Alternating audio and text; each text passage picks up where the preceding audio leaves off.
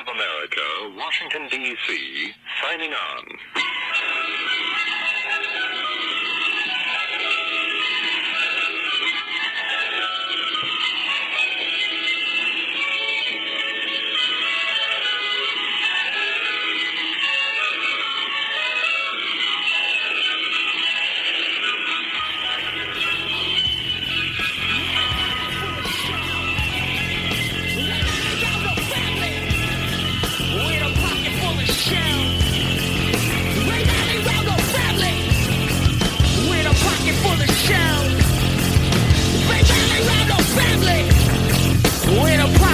Hello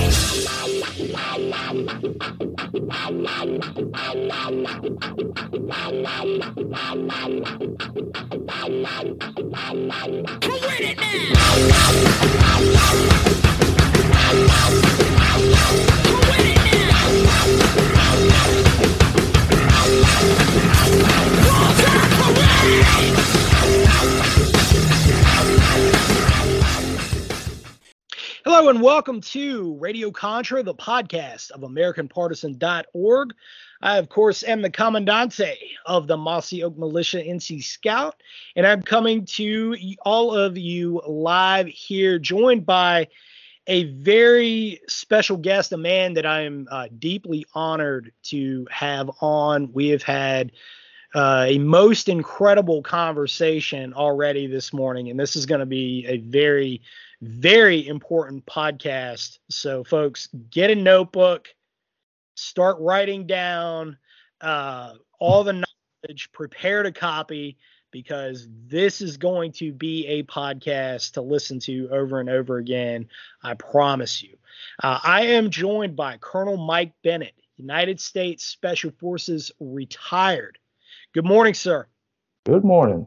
Uh, retired, I think, is probably the emphasis uh, meaning I'm old uh, at this point?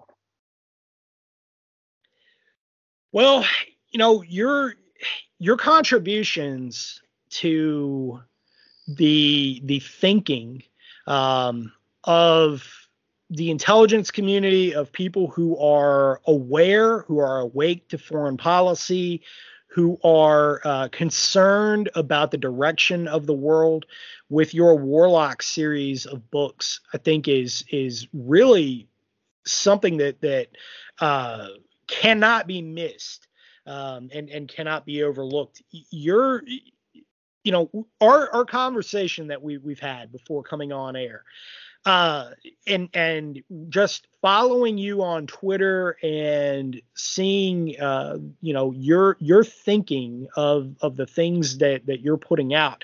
You know, one of the things that um, cutting to the chase here, one of the, the the things that you've continuously pointed out and and you've developed in the Warlock series of books is this this Russian alliance that's really more of a Chinese alliance with Russia and how that has manifested into uh, influence with Iran, influence with Turkey, and many other countries in the world. And that's something that I've covered extensively, talking about the development of BRICS uh, as an economic alliance. And now we're seeing uh, the influence of, of uh, military developments that are going all along with that and how that's manifested into Ukraine.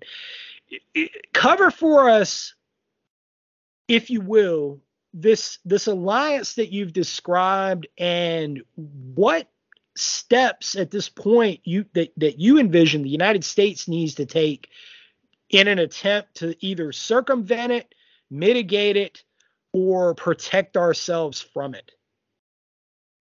Well, um, I think uh, so, so. The the alliance that first thing, you know, I'm defining it as as an actual, very formal alliance, and I'm I'm, I'm I am asserting in, in the series itself, the alliance is comprised the the the, the top tier alliance is comprised of China at the very very top, but China, Russia, Iran, and Turkey. Um, as a very formal alliance, and, and, and you can if you're if you're following my Twitter, I, I mean, every time I see something, um, I make a little meme or I make a, a tweet about it, and of course I associate it with the book. But um, and there seems to be an awful lot more evidence of this became becoming very public and being very seen. You know, as an example, Erdogan of Turkey. Uh, you know, since the U- Ukraine war, he's really come out from the from the from the uh, shadows uh, in trying to assert himself in this alliance as a player. And, I, and I'll take these little tidbits that I see and I'll and I'll and I'll pump them out to make people aware. Um, I think when I when I started writing the books, this stuff was not quite so overt, or perhaps not as obvious, or perhaps we, we were just ignoring it, you know, just plain ignoring it from a foreign policy point of view. So yeah, I mean, I, would agree. You know, my watchword, uh, the way I look at it is, I don't think we have been aggressive enough. Uh, we've given up opportunities, and, and and we've been distracted fighting the global war on terrorism for for 20 years. Um, so and, and, there's only so many resources to go around. Now, with that said, I I personally wouldn't wouldn't have gone into nation building into Iraq and certainly not Afghanistan. They're just not uh, societies receptive to our uh, way of doing business and, and, and, the way we choose to live. Um, so I think I would have gone in there, done some direct action, and would have got the hell out. And I would have saved a lot of money doing that. Um, but, that, but again, that's just me. But you know, this is where we stand now. Uh, since we let uh, China into the the, the the the World Trade Order um, organization, and, and given them the advantage of being quote a third world kind of country which clearly you know an economic uh, gdp measure they are not. I mean they're kicking ass and, and we're still permitting them certain certain uh, uh, advantages. But um you know you know what are we going to do um, we, we have lost quite a bit of our economic muscle, specifically, particularly manufacturing stuff that people need. Maybe not the super, super high tech stuff, just making a refrigerator. You, walk around your house and you look at the tag on the bottom that says made in China. Um, so what are we going to do about it? Um, you know, the book is the books are fiction but they are based and substantiated on fact.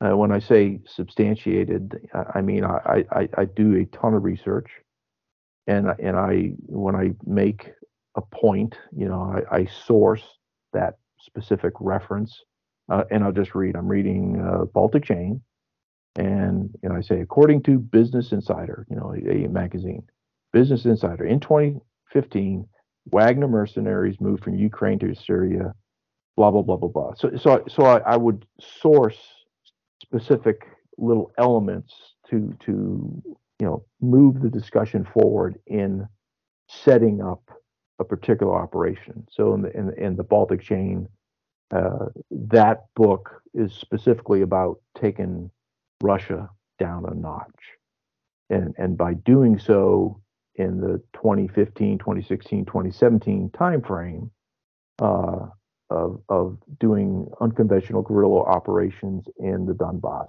in Ukraine, uh, Crimea, that sort of thing, or doing uh, direct action in uh, Syria uh, on the port of Tartus, which is a which is now a Russian port. Um, that's the sort of thing that I uh, am advocating is is the point we are in such desperation on our foreign policy, and we have been so negligent in in, in staying on top that now we're at the point where we have to do uh, you know dirty tricks type stuff against our adversaries. So that's you know that's the fun part of of the series, the book, the fiction. But but I think you're right. I mean, the overall general uh, idea is that is is um, there is an alliance that is working against us, and uh, I don't think we recognize it as exactly that and call it out as exactly that. And, and I think that's a weakness in our foreign policy.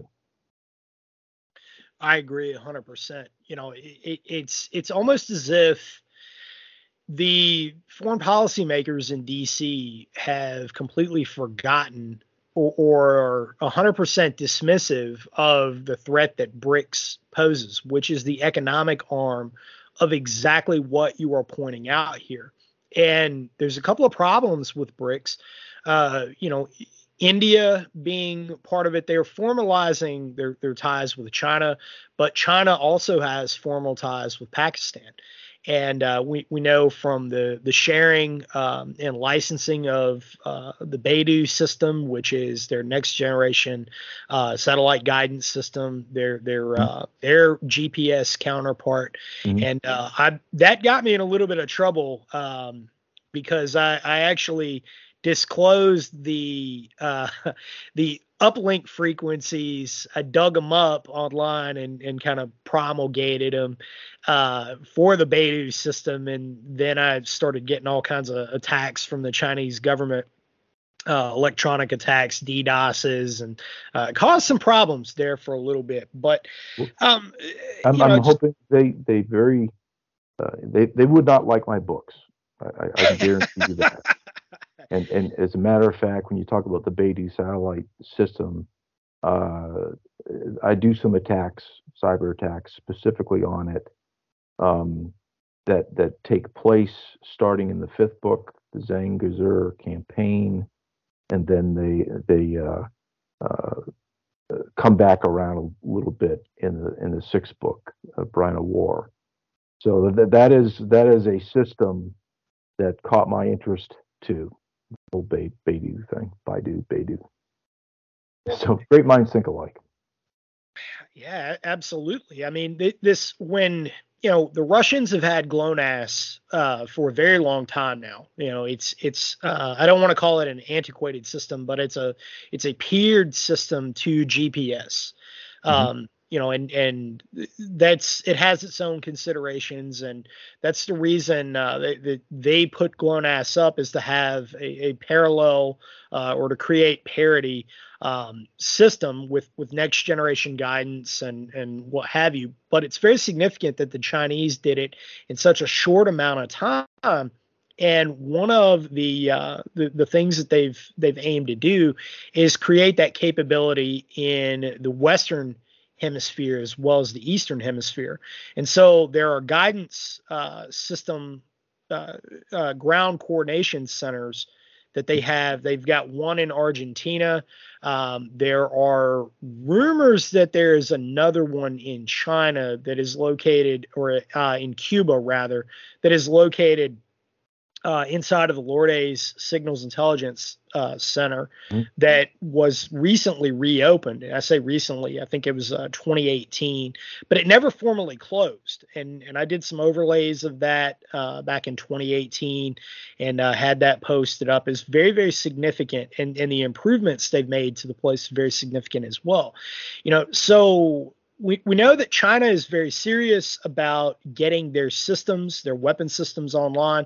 They've made big moves across the world economically, and they've really made some big moves in South and Central America as well. Mm-hmm. And, you know, when, when we look at things from um, areas of interest and areas of influence, uh, you know, the, the two AIs, so to speak, when you are planning future operations, uh, especially from an unconventional warfare model, China is applying that to a very big scale. When they they you know in in your pointing out that this is very much an economic war and China is at at the top of the heap, you're exactly right. Their their main goal is to take down the United States and to do right. that through any right. means possible and, and establish their own uh, hegemonic partners. And so, uh, working off of, of that model, how do you interpret what's going on on the border and the disclosure by Department of Homeland Security as well as the State Department that Nicaragua is emptying their prisons, Venezuela is emptying their prisons. There's evidence that other countries are doing that as well. Uh, that there are Cuban operatives that are uh, intersped with them, and and they're appearing on our border. How do you interpret all that? Well, in this particular case, with, with some clarity, because um, this has been done before. Um, we made, you know, we the United States made a deal in the 80s where Ronald Reagan essentially kind of capitulated and said, um, you know, we're going to make this deal with immigration. We're we're going to do something, and that that is exactly what happened in the 80s. You know, Cuba dumped, emptied its prisons, and you know, that's who was received in Florida was all these, you know, hardened criminals from Cuban prisons. So so it's been done before. We have been taken advantage of this exact same thing before.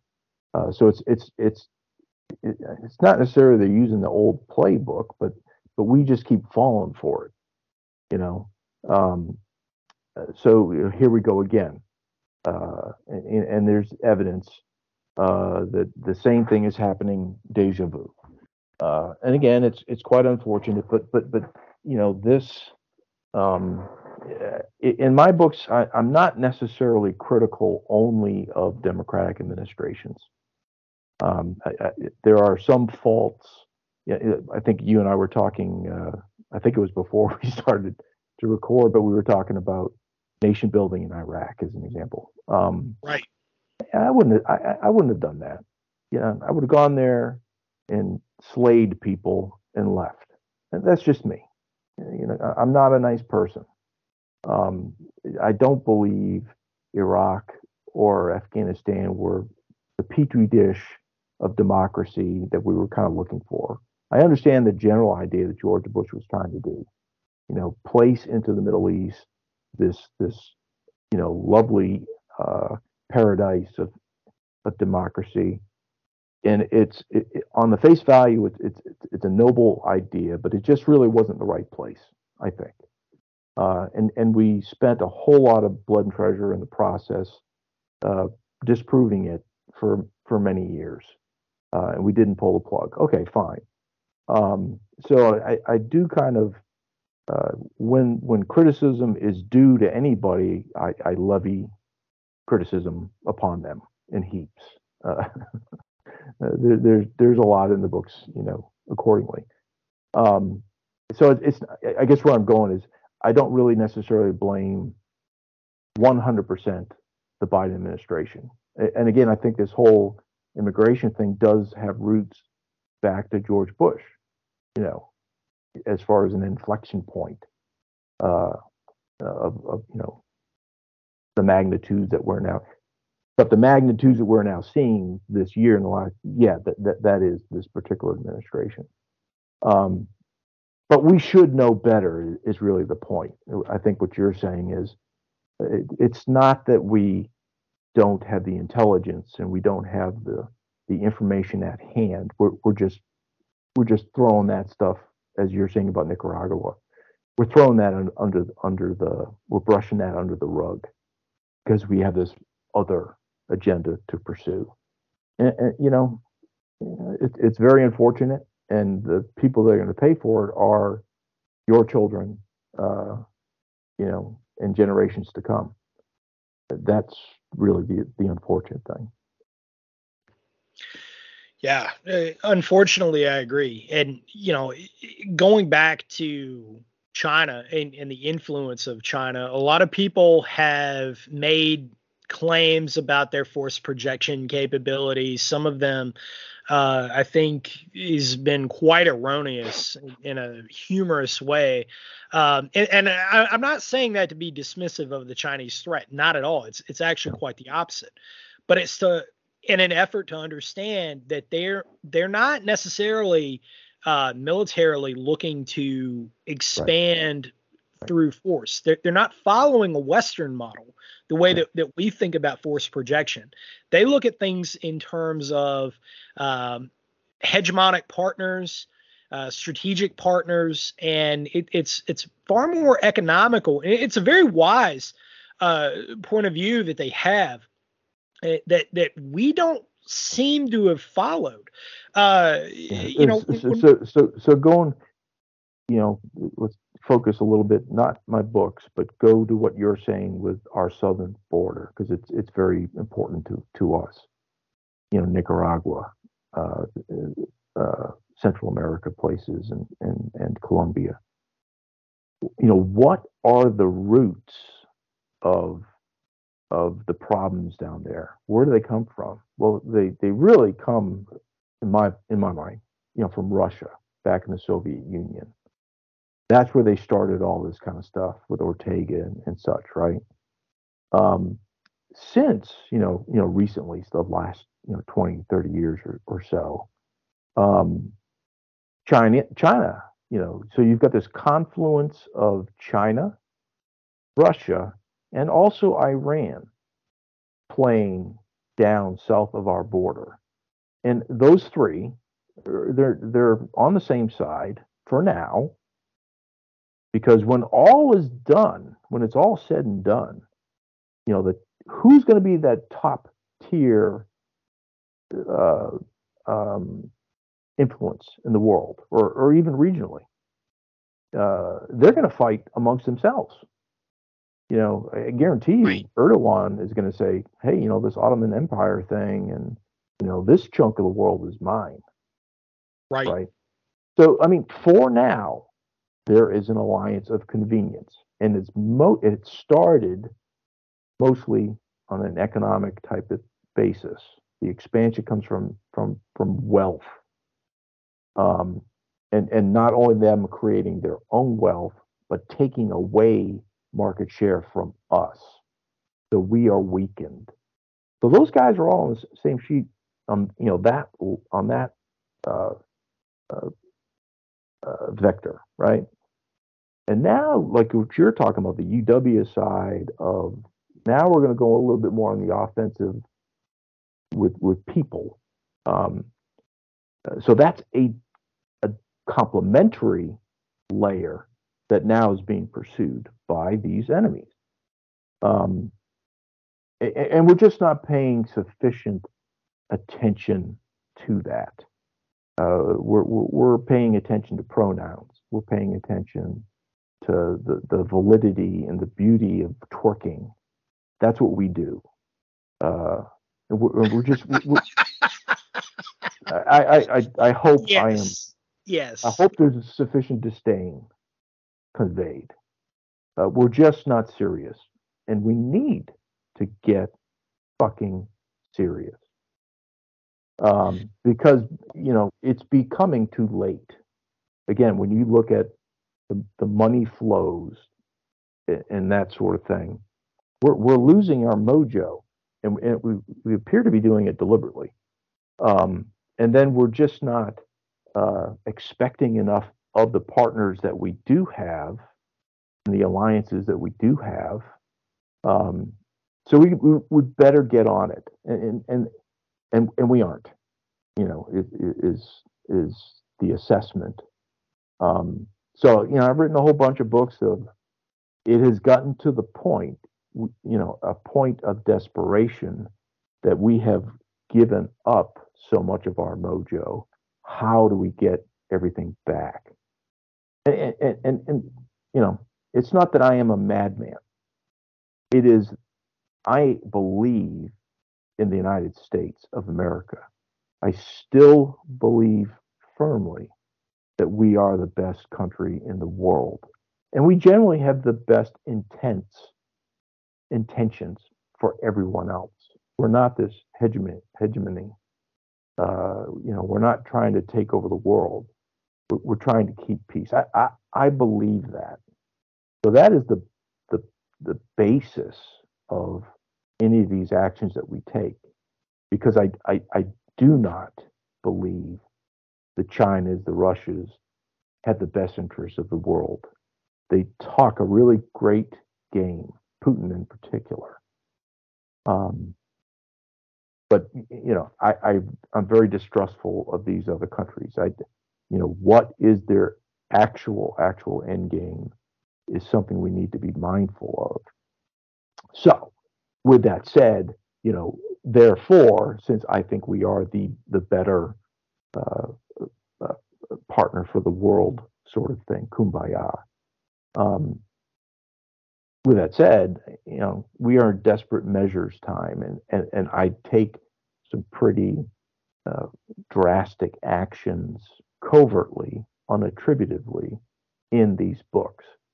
Uh, so, you know, to, to to go with what you were saying about China doing strategic UW, uh, you know, we could we could do it too. We just don't have the balls to, and that's the point of this character, the warlock. He goes out and does stuff. He gets it done. He, he, he's not a politician. He he has no political connection whatsoever. His connection is to the Constitution and only solely to the, the you know the, the the greatness of the United States. You know, so, so he does some pretty shady type things, but in the but in the long, long, long run, his objectives are for the better. Amen. Yeah, it, it's uh, you know, it it it is good to have somebody that's standing up for American interests, you know, and and to all of your points, you know, it it seems to me that there are not too many people in DC, at least outwardly, who are even looking at American interests whatsoever. I mean, we have another 12 billion dollar aid package that's going to be going to Ukraine. I mean, d- did they burn through all the money that, that we just sent them a, a month ago?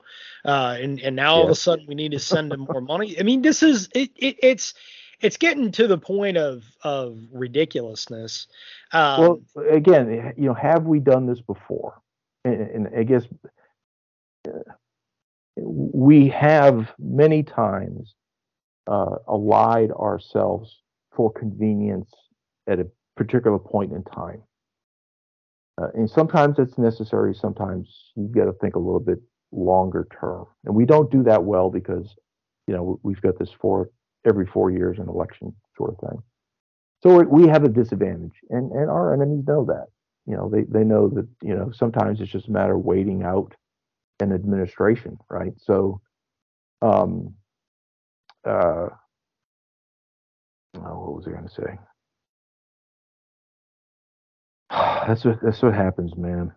I lose the just waiting essentially just waiting out until the the you know for for the fair winds when when a favorable administration comes into office maybe one that uh, the the president's son is deeply compromised by your own intelligence wow. agencies, and they have uh, you know mountains of data of him smoking crack and hanging out with prostitutes and and whatever else. See, see, uh, see. So, so if I take that example, and and I am, uh, I'm a sinner like anyone else, right?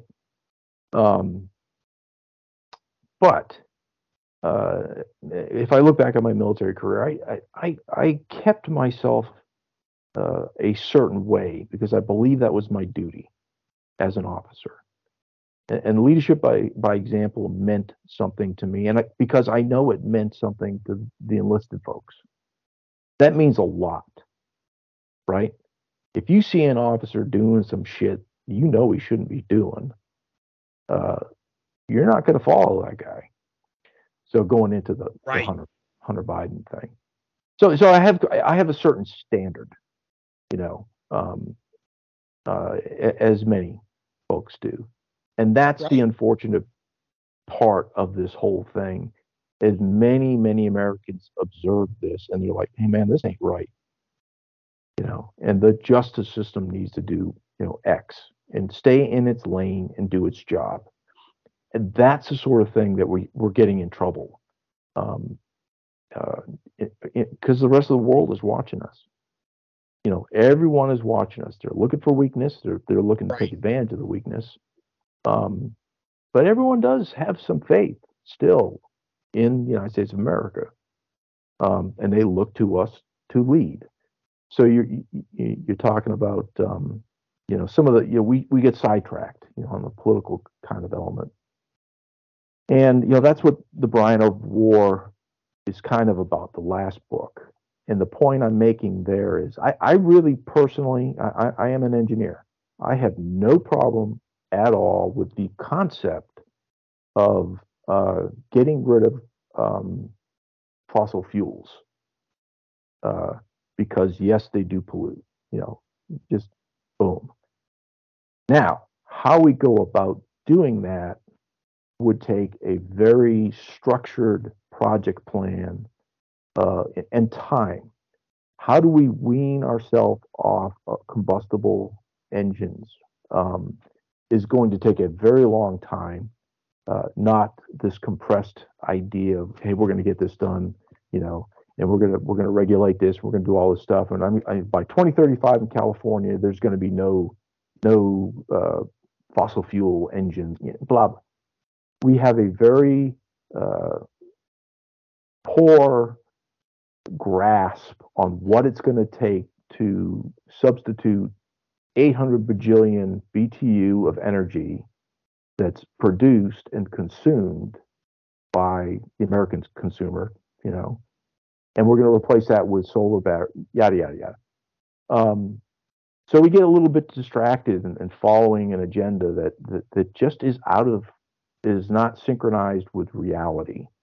So I, I get into that in the book. I, I, I, just I just you know I lay that out there, and and what and the point really there is. Uh, we are doing all this stuff, all this regulation. We're going to make everyone get an electric vehicle. We're going to do this. Okay, fine.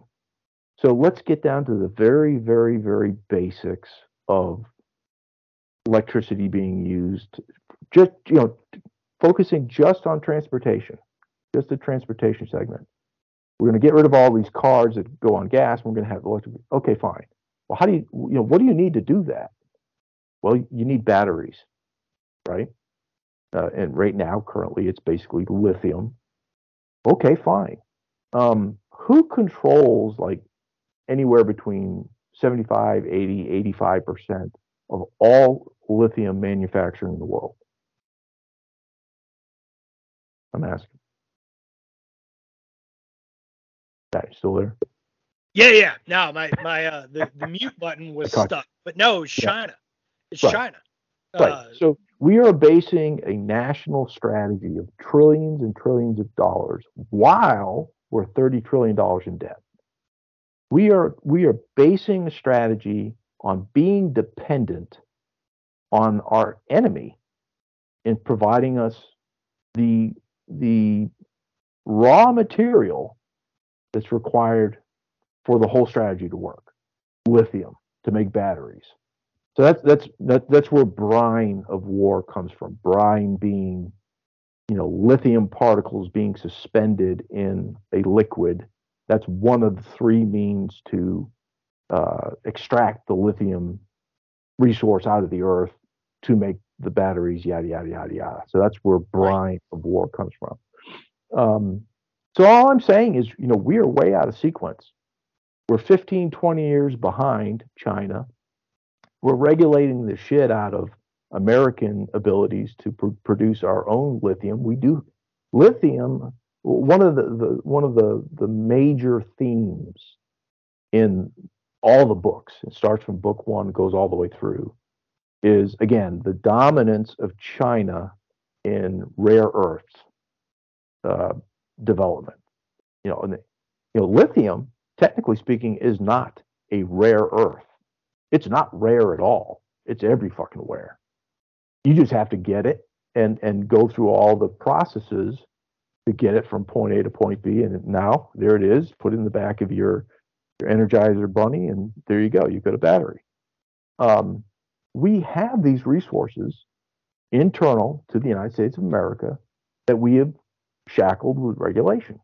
Anyway, so I get into all that kind of stuff. Most of my books, one of the, one of the things I do is like the first third of the book is all this kind of setup. So you're, you're going to get hammered with all this sourcing, you know, of, of, you know, all the stuff about lithium and cobalt and where it is and, you know, how it's being developed. Like there's charts, you know, there's fucking, you know, quotations from this scientific man, you know. So I, you know, I, am sorry, but I, I, I kind of kill people with all this science and, and data and whatnot. But I, I set the stage. It's important. This is a real thing. I'm not making this right. up. So, so that's just kind of the basis of okay, what are we doing? Well, we're pursuing a strategy to reduce China's dominance of lithium, and that's that's that's the action part where I blow shit up you know, you know, gouge people's eyes out, you know, slit throats. All that kind of stuff will follow. You'll get there. You'll get your adrenaline fix of cool guy shit after you get kind of through the, the basis of what is this about? What is the strategic basis of the plot line? And why is the warlock going to do something really nasty um, you know, so that I mean that's kind of I do that in all the books. Um, you can skip over that stuff, I guess. I, I, I think it's generally, you know, it, it's one. I think it's well presented, but it, it is interesting just to kind of know, hey, this is this is real. This right. this guy Bennett is not just making crap up. I'm not talking right. werewolves. I'm not talking, uh, you know, supernatural stuff. This is very real, and it, it, this means this will mean something to you, uh, you know, as a consumer, as a father, as a mother, as a grandfather. This this means something. So that you know, that's something I just do. But uh, I love it. You know, and we, we got to pay attention. That, huh? I go ahead, sir. No, no, no. You said. I, I was going to say having that real world element you know, it, it, uh, I was only going to add to that that uh, a friend of mine many years ago, who's a, a English professor, uh, we were having a conversation about, uh, ironically, we, we were talking about spy fiction. Um, mm-hmm. and comparing and contrasting a, a, a few authors uh, that, that, we both in, enjoy a lot uh, John Le Carre, uh, Frederick Forsyth, and mm-hmm. Robert Ludlum. And one of the the points that was being made during the discussion was one you, you can't necessarily have violence for violence's sake. And that that's a point that that you made uh, incredibly well. But the other is that that we say things in fiction that we can't necessarily convey any other way through nonfiction. And that's exactly what you've done here uh, you, you've you've condensed the the solutions, the necessary solutions for bringing the United States foreign policy back around, right? Bringing the ship back in, you know, not not the, the right before we're you know we're torn asunder, and and we're not going to flounder on the beach. You know, this is what needs to happen. This is the necessary things that need to happen, and and you know you you've written it all out in, in a very uh, wonderful in a very concise way. Well, you know, I've had some folks who are like, okay, when are you going to turn the warlock loose on domestic stuff? and uh, you know, this this first set of of books, you know, of six, is to uh, you know solve the problem of this alliance. Uh, but you know, six books to me is is you know okay fine. Let's not jump the shark. Uh, let's let's call it a day after six. That's that's more than enough. Right. um, so there might be another series on a different target set. Uh, and, and, that target set uh, is is kind of looking like you know the South America kind of thing. You know and and, and, and as, as I was saying that uh, you know China, you're still intertwined with who is the sponsor of this chaos China, um, uh, Russia, Iran. Uh, so you kind of go back to you know, to square one. I, I, have to figure out how to do that, I guess. But um, either way, I mean, they're they're they're they're fiction. They're they're fun, intended to be fun, but at the same time, um, it's not my vanity but it's the sort of thing where you you would want policymakers to be paying attention to these sort of things and and seeing seeing what I'm suggesting at least as a course of action, uh, something to think about. Uh, and and again, the the big big push is, um, what on earth? What the hell are we going to do to to dig ourselves out of the rut that we're in?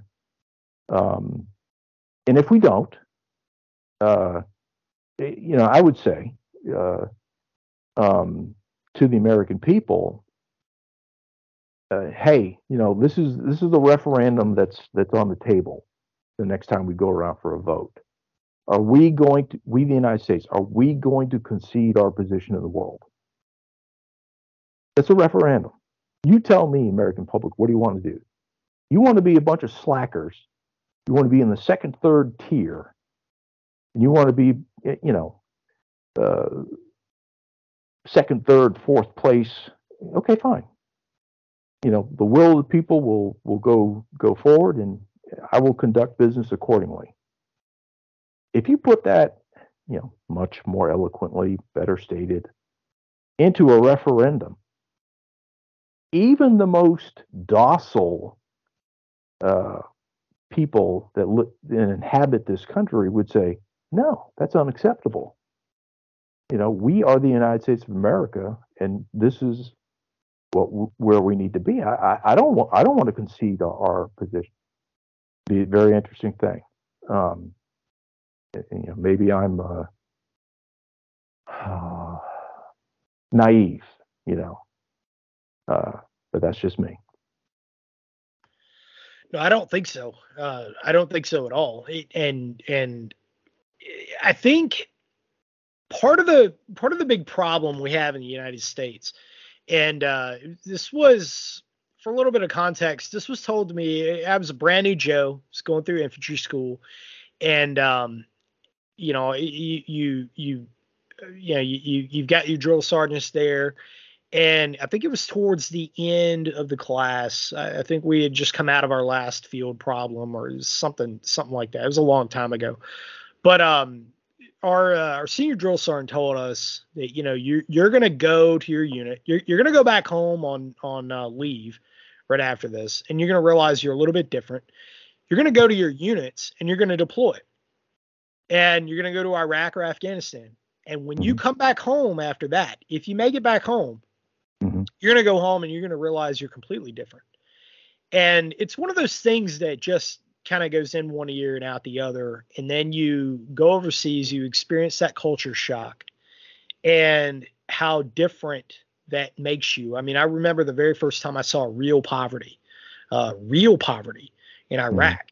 And it was, you know, going to Kuwait, the whole pre-deployment thing. It's like, you know, whatever. This is this is whatever. But seeing real poverty, you know, and and then coming back to the United States after those experiences, and uh, you know real ethnic hatred between people you know mm-hmm. not this mm-hmm. phony you know oh you offend me or you know you called me a bad name whatever no no um you know seeing a, a dead child pieces of a dead child on the side of the road and and uh you know she is picking up the largest piece putting it in a blanket and throwing it in the back of a truck you know this was a child but because it was a sunni child they didn't care and they're just laughing and joking about it. This is a dead child. This is something that scarred me very deeply.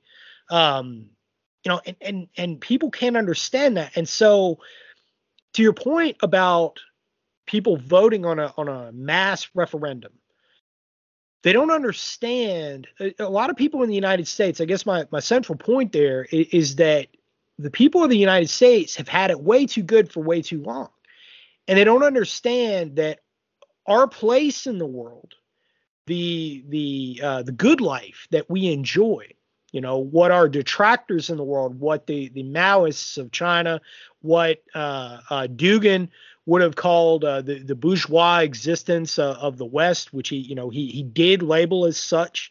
Uh, I forget which of his books that I, have I've read because I've read three of them, but he, uh, but he he labeled that the, the decadence of the West that is created by bourgeois existence, And so uh, we we've had it that good, and that's what's created this. And so you know the this, this idea of a referendum, it's because people don't have uh, a frame of reference on how bad it could get.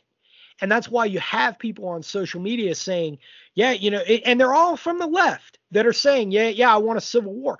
You know, we're we're doing these things.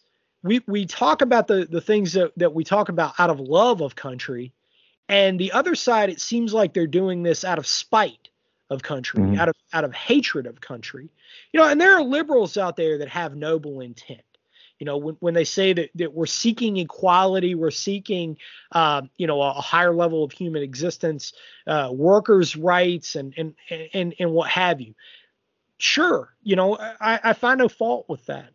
But when we're doing that at the expense of our uh, of, of of our standard of life here in the United States, um, you know that that's unacceptable. And you know, to your point about uh, you know losing our, our status in the world, which we rapidly are, it's going to end very badly.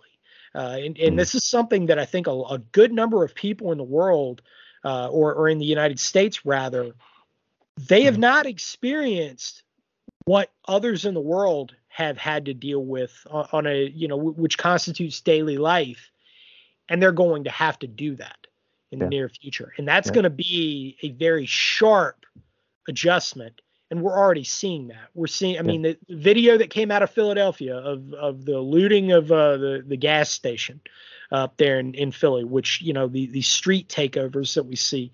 Um, th- this is, this is all symptoms of the, these problems that are coming to fruition. And, you know, it, it, it's, again, you know we're seeing that and i think that that uh, a referendum the, the american people are certainly asking for greater stability here domestically and and that's intertwined with our foreign policy as well and yeah. so you know setting aside the, the questions of election validity and everything else that that you know we obviously have now if we're able to to do that if we're able to through peaceful means say you know hey we're, we're going to vote to stop this stuff because this is madness this is chaos yeah i think you're exactly right that the american people would do it 100% of the time. Well you know I, have heard the rumblings. I've heard what we talk about on the, the, the council. Um, i am absolutely not any kind of advocate for uh, you know the civil war type measures but I do recognize that um, we're becoming fundamentally bipolar in the way we view things. You know, the left versus right, there is so little common ground in the way they uh, perceive. Just say something, say education. You, you would think education of a child uh, would not be something of great controversy. You would think. You know, you know, what do we what do we want this? We we, we want to prepare a, and develop a child so that they can live their own life on the, at, on their own terms, whatever that is. Um, you can go manufacture light bulbs. You can be a software. I, I don't care. But there are fundamental things in the development of a child that should be addressed through our school system, or or or, or don't fine. Everyone can do homeschooling, but I think there is an advantage of the collective school system. You go to public school, you socialize, yada yada. There's all kinds of benefits to understanding and learning social cues, you know, to be able to, to interact with people like you're not a, a weirdo, right? So so we we'd like to have a school system that can produce young men and young women that are going to end up being prosperous to the to the as much as their ability will will let them uh, pursue. Um, you would think that wouldn't be controversial. You would think, I mean, Jesus Christ, man, we're, we're talking about you know math. Math is math is racist.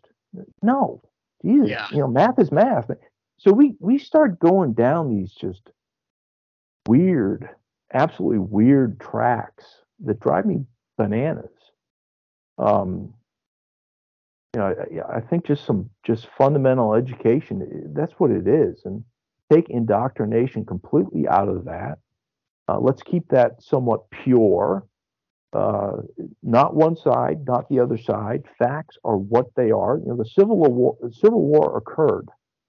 It, it, it happened. You know, okay, let's examine the why, and you might get some variation there. Let's examine what does that mean to us today. You know, whatever. Um, and and and and you know the, these things happen. The, the, you just report it. Imagine being a LURS-D NCO and you're out there snooping and pooping, doing your thing, and you're observing, you know, the enemy.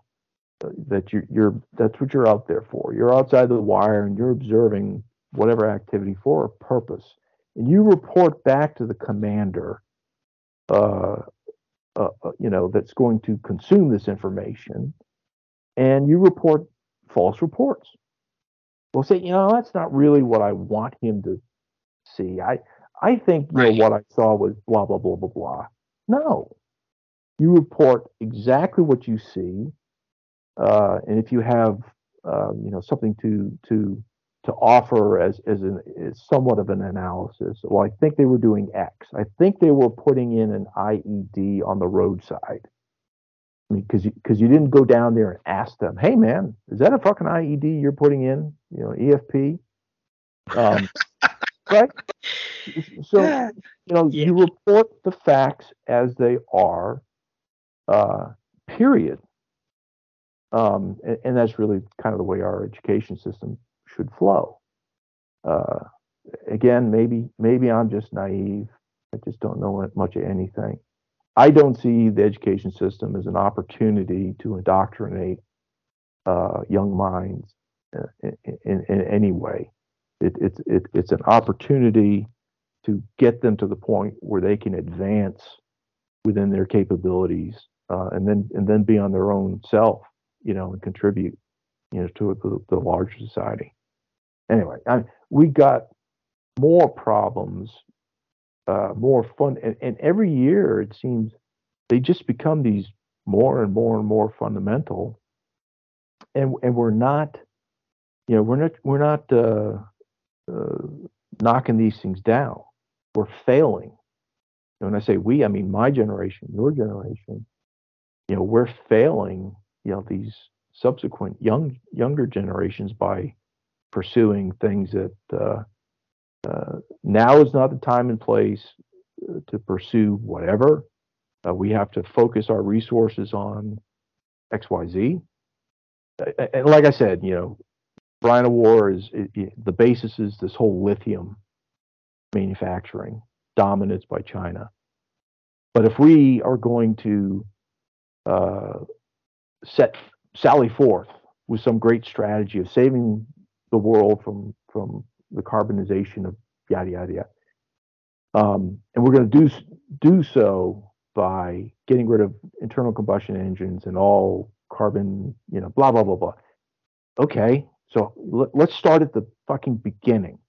Let's start at the very very beginning and, and comprehensively go from all the way from the beginning to the end and everything in between. And what are we going to do? In in the in that particular case is, you know, the, to make a battery from which to store solar power, you, you, you can't run an engine on a live solar panel. You have to store that energy at nighttime, right? So, okay, so we got to have, you know, right. how do we store the energy? Well, these things called battery. Okay, so if we got a battery, what makes a battery, and and and that's going to change. You know, right now it's lithium. Uh, who knows what's going to happen as far as uh, you know some kind of technological breakthrough with data, you know, fusion, whatever. But I mean, as as as we can, as we right today can anticipate, you know, for the next 20, 30 years or whatever. Right now, this is how we make batteries.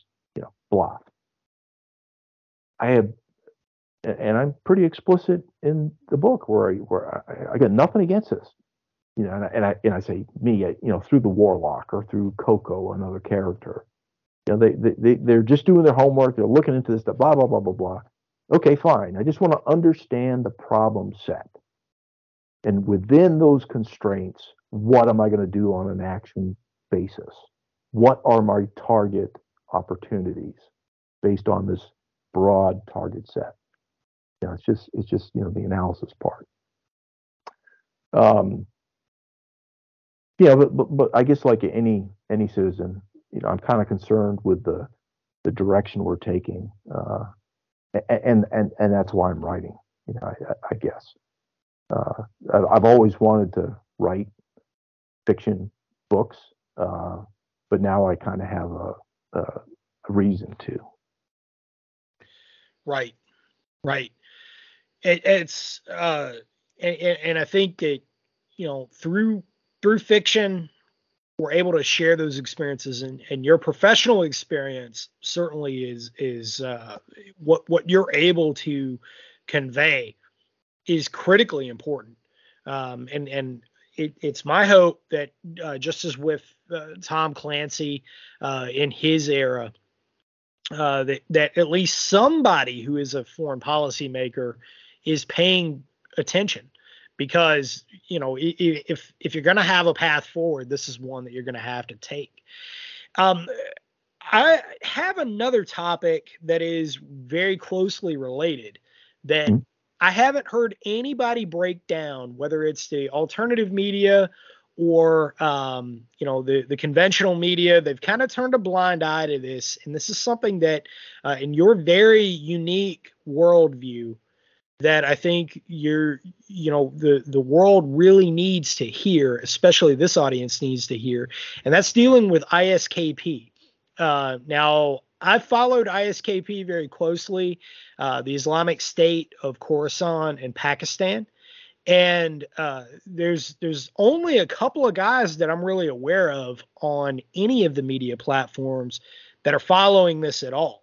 And so mm. there's, there's, a couple of really good accounts uh, on Twitter that are um, following the, the, open source stuff, the developments that uh, you know this organization is putting out. And you know those those are on Twitter. It's open source. It's very very fascinating to see this develop because as we pulled out of Afghanistan and a, a power vacuum was created, the Taliban you know was the heir apparent uh, to the the government of of Ghazni.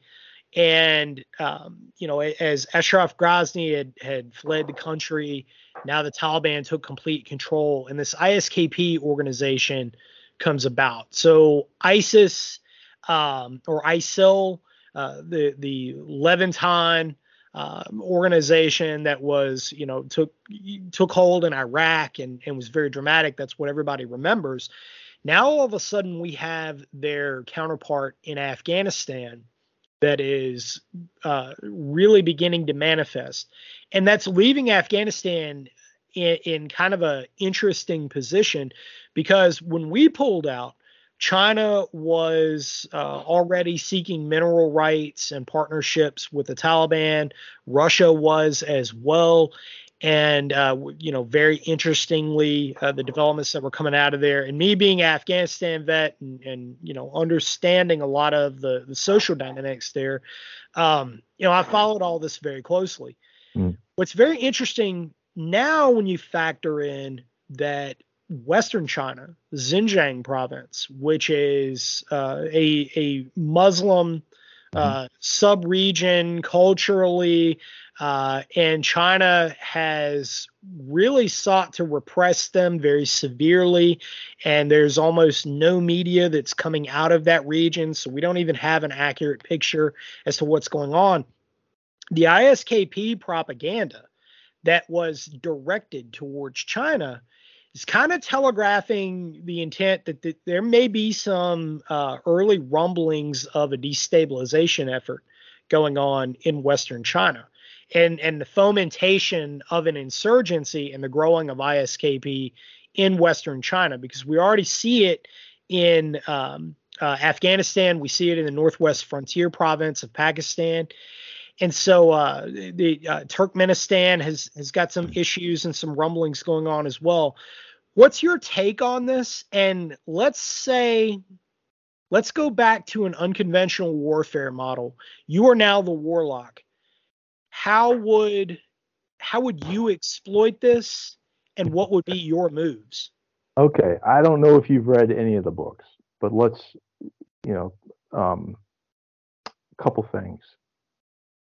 One, say Afghanistan, you know, the whole uh, mineral uh, manufacturing or, or, extraction out of Afghanistan, rare earths. Okay, so I introduced that in in the third book, Baltic Chain. There's a lot of intertwined things that go on across these books, and you got to be paying attention when you're reading them because if I mention something in book three, I'm just not mentioning it. You're going to see it somewhere, right? You're gonna it's going to come up in something. But um, and I take I take some umbrage. I think personally, having been in Afghanistan and and then when we left, the money and treasure that you know blood treasure we put into that country. Uh, right. Uh, just say you know what do we get out of it?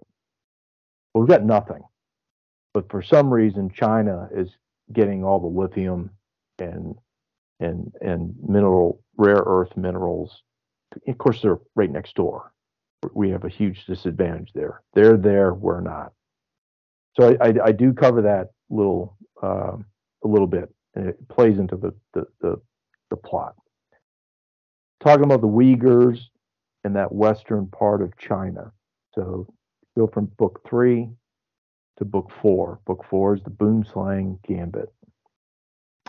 And Boomslang is all about taking China down a notch by attacking the Belt and Road Initiative, literally attacking rails and ports that relate to the maritime piece of BRI or the land piece that goes through, Turk you know, Tajikistan and you know, all that kind of stuff.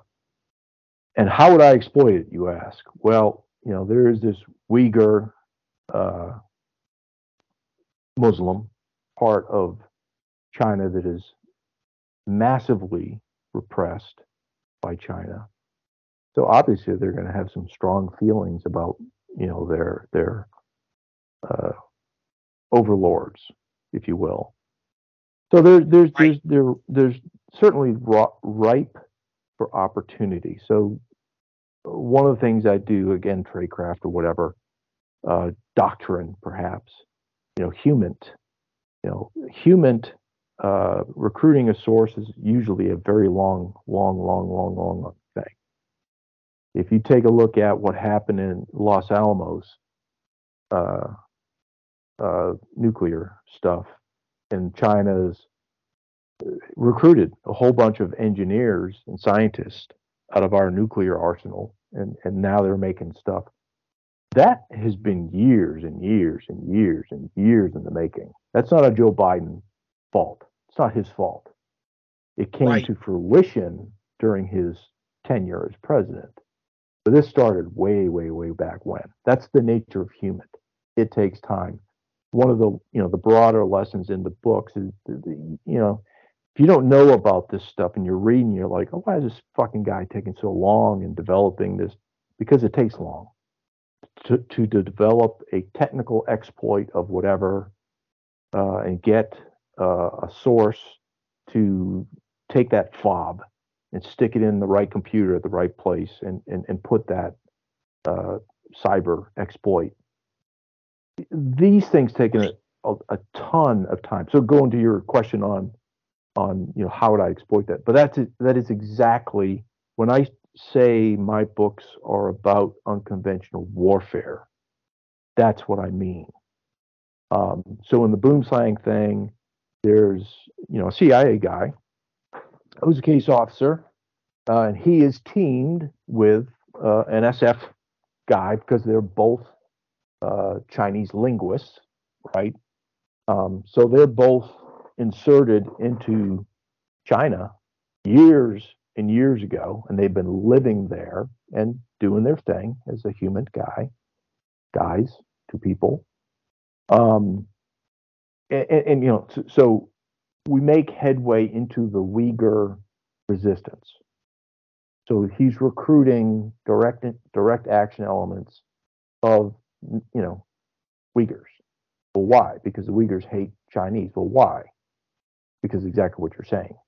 This this unrest is is is is there for a reason, because they're repressed uh, greatly by by CCP. So there's there's one example. So you get Boomslang, and that's kind of about China. When you get to the fifth book that precedes it, Zangezur uh, campaign, there's elements of Armenia and Azerbaijan that I recruit, you know, same kind of thing, long term, yada yada, whatever. And, and say the Azeri, for example, that that is also working in in conjunction with Mossad of, of Israel.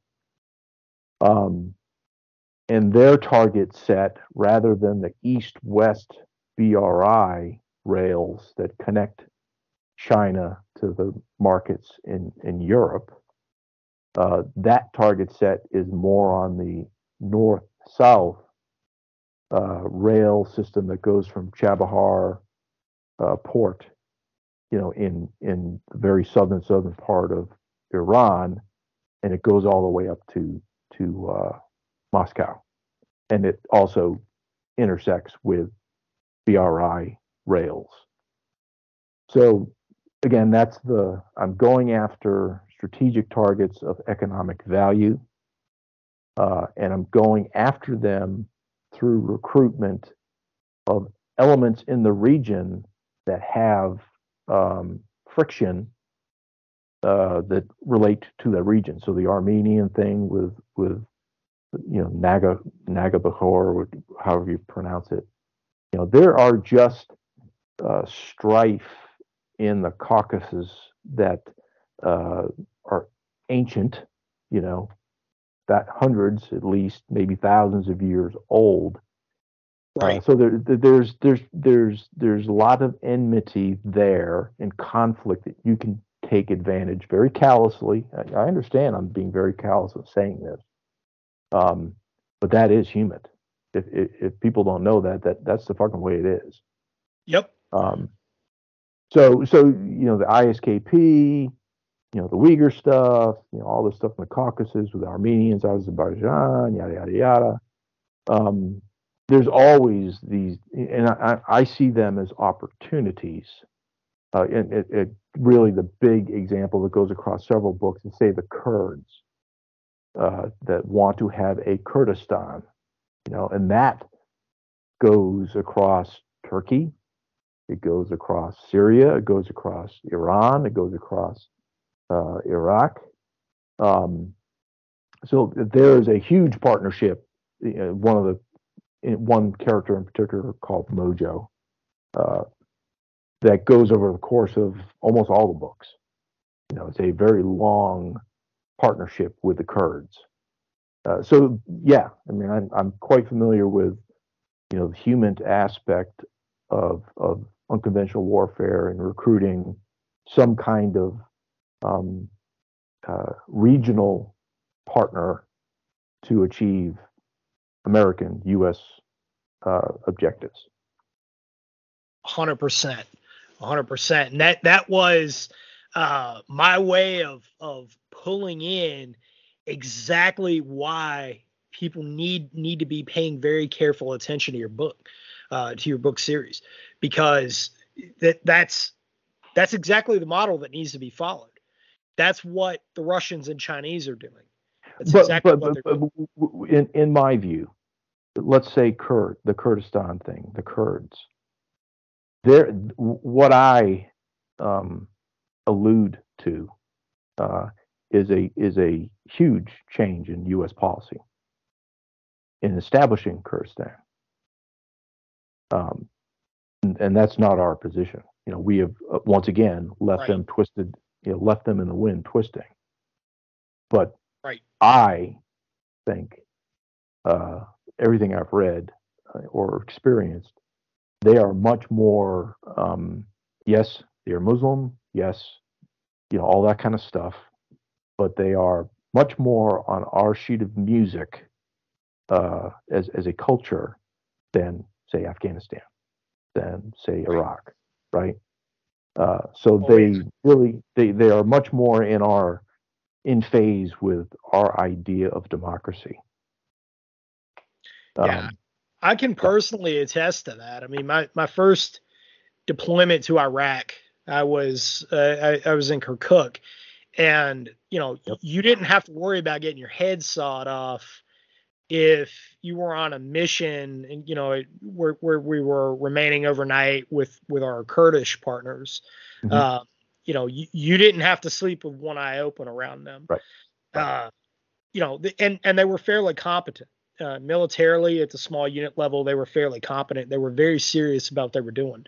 Uh, the rest of the Iraqis, uh, I can't can't really share a positive I, opinion. I, don't think I don't think you're alone in in oh man in that feeling. Um, so yeah, I mean, it, it, you know, there's in in my books there's a lot of SIGINT, which is, I think you would like that piece of it. Hundred um, percent. Um, so there's a lot of that. You know, there's a lot of intercept type stuff. Um, in, in, in many cases, intercept that is is uh, uh, enabled through some kind of human action, through a recruitment of a, a particular asset that that can emplace a sensor or that sort of thing. Um, it's probably 50-50. Now, when you look across all six books, when I really think about it, you know, 50% of it is kind of this this kind of SIGINT E kind of thing, and then the other 50% is the UW uh, thing that is that is very um, that's very heavy on the on the human, you know, case officer type stuff, and um, so you, you've got that blend. So it's a little different than most, you know, most spy books are, you know, it's Joe the stud. He goes out and he kill. There's some killing stuff. You know, don't get me wrong. There's there's the action sequence type thing. Um, but you know, the, the broader thing is the the big, big, big, big, big picture strategy. You know, who is the enemy and why? Uh, you know, why are we at the point where we're at of desperation to do this really nasty stuff? I, you know, I won't I won't reveal, I guess. But by the time you get to the sixth book and you see the shit that I've done, um, yeah, it's war crime type stuff. I mean, it's nasty. It's absolutely nasty. Uh, so the people want to get into the moral plane of of uh, looking at through that lens. There's there's plenty there for you. Uh, you know that there's that uh, moral quandary kind of element. Um, so they're kind of interesting, but uh, so there, there, there's there's a lot of technical aspect to it that that appeals to to, to some readers. I think. A hundred percent. A hundred percent. This is uh again, I I hope that that somebody who is a policymaker out there is listening, is learning, and is gonna be reading because you know it, it it's what it takes. You know, we we it, I, I'm reminded of of Apocalypse Now uh, where you know you, you see this really nasty stuff and and there's there's war crimes kind of you know th- that are occurring and um and, and getting into the ethical moral questions of warfare because you have to have the right mindset and you have to understand yeah. that if you're in a war your your your objective is to win you know right. you, you win now we can have that question of at what cost later right? And they, there's there's a lot that goes into that, but your objective first is to win. And I, I I do not, you know, all that is implied. That's up to you. The reader can kind of whatever whatever road they want to go down. You know, my guy, he is focused on the objectives he is set for, and, and yeah, that is winning. There's no room for anything else. And and and part of part of the uh, the equation is if you want this sort of thing done, uh, don't hinder me. Don't give me rules of engagement that are all fucked up. You know what I mean as a vet. You know exactly what I mean. Yep. So so that stuff is kind of dispensed with it. I mean, there's one character named Dogma. He's a little bit of a he's a piece of work. Um, but you know, to uh, to get these things done, he gets it done. Let me tell you. You got to Um, have those guys. yeah, You know, that- it, it's it's yeah. mandatory. You you have to have those characters. You have to have those guys that, you know, it, it, it's this is certainly going to resonate uh, with, with with yourself and a lot of people out there. But there there's such a thing as as a soldier that you want deployed, and you do not want in garrison because okay. You know- so so so you you you were talking about your being you know infantry in the, in the very beginning that sort of thing, as was I, and then I went to OCS and then I I uh, um I was commissioned. Uh, long story, but as an infantry officer, and my first assignment was a mech unit, and I had a uh, young man named PFC Alan Hood. So when I got there, he was PFC. uh, I was in the same company for three years, and he was he never got above PFC. but but he was without a doubt. Uh, you know, this is forty something years later. I still remember his name. He was my favorite. I, I didn't show favoritism to him, but I love that fucking guy. He was the spirit of the infantry, all contained in one body. He was an absolute wild man. And you know, this is peacetime. So this is peacetime army. But even still, you went to the field, that guy would crush everything. He did everything. I mean, he was everything well. He did just fantastic. He wasn't really like a PT stud, right? But but he was not a quitter in any way. And he just just applied himself in the field and always got stuff done. You could always count on him doing whatever it was. Um, but you brought that motherfucker back in Garrison. oh my God! You know he was always getting in trouble. He was a guy that was that was you know uh, uh, letting chicks in through the windows in the barracks and banging them at night. You know, yes. you know, you, you know the, you know what I mean. So, so he got. I was in Delta Company, and and you know, for whatever reason, there was there was kind of a rivalry between Delta and Bravo Company. So he got in a fight in the barracks uh, one night with some Bravo Company kid. Yada yada yada. So next thing you know, the company commander, who who was just the limpest dick I've ever seen. So he, he, brings him up on UCMJ, and of course we go through the thing, and he gets me in there. You know, we're doing the UCMJ thing, and he basically is saying, "Okay, Lieutenant, you know, tell me." I said, "Sir, I'm not really seeing the problem." You know, and he fucking looks at me, and the first sergeant is kind of like, he, the first sergeant like the company commander, and he's kind of in the background. He's doing his job because he's the first sergeant. He's got to, right? Right. But right. y- y- you know, he's thinking, what the fuck? Anyway, so we're doing this UCMJ thing, and- and I basically said, "Sir, you're telling me you want to reduce this kid in rank, company grade, UCMJ, bust him down to private, because as an infantryman, he got in a fight.